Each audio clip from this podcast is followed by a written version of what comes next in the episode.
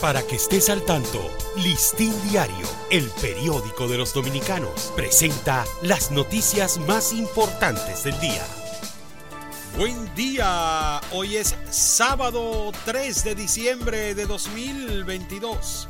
Pese a que Medio Ambiente lo negó ayer, la denuncia, personalidades vanilejas y sectores ambientalistas, sociales, económicos, turísticos y del ámbito oficial manifestaron su rechazo rotundo a un permiso emitido por Medio Ambiente y el ayuntamiento autorizando a particulares parcelar y hacer desmonte de la copa boscosa de las dunas los dos años y tres meses de la gestión del presidente Luis Abinader, el gobierno ha otorgado unas 3.457 pensiones a miembros de la Policía Nacional.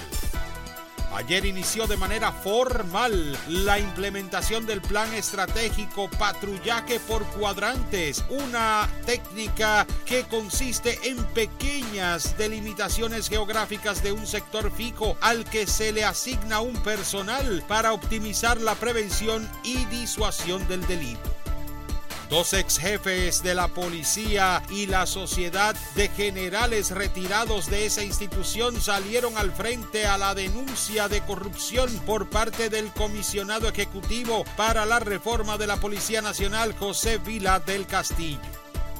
De las 475 mil dosis de vacunas contra la influenza adquiridas por el Estado para colocarse de manera gratuita en grupos de mayor riesgo, hasta la fecha se han vacunado 194 mil 568 personas, reveló la directora de Inmunoprevenibles por vacunas.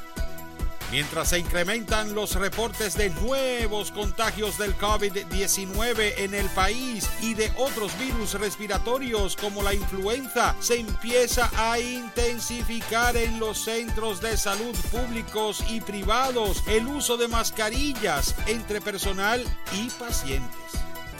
Los consorcios Manzanillo Gas y Power y Manzanillo Energy dieron formal inicio a los trabajos de construcción del proyecto energético de gas natural más importante desarrollado en el país y en la región ubicado en el municipio Pepillo Salcedo en Montecristi.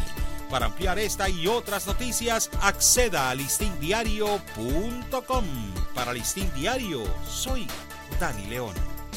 Para que estés al tanto, Listín Diario, el periódico de los dominicanos, presentó las noticias más importantes del día.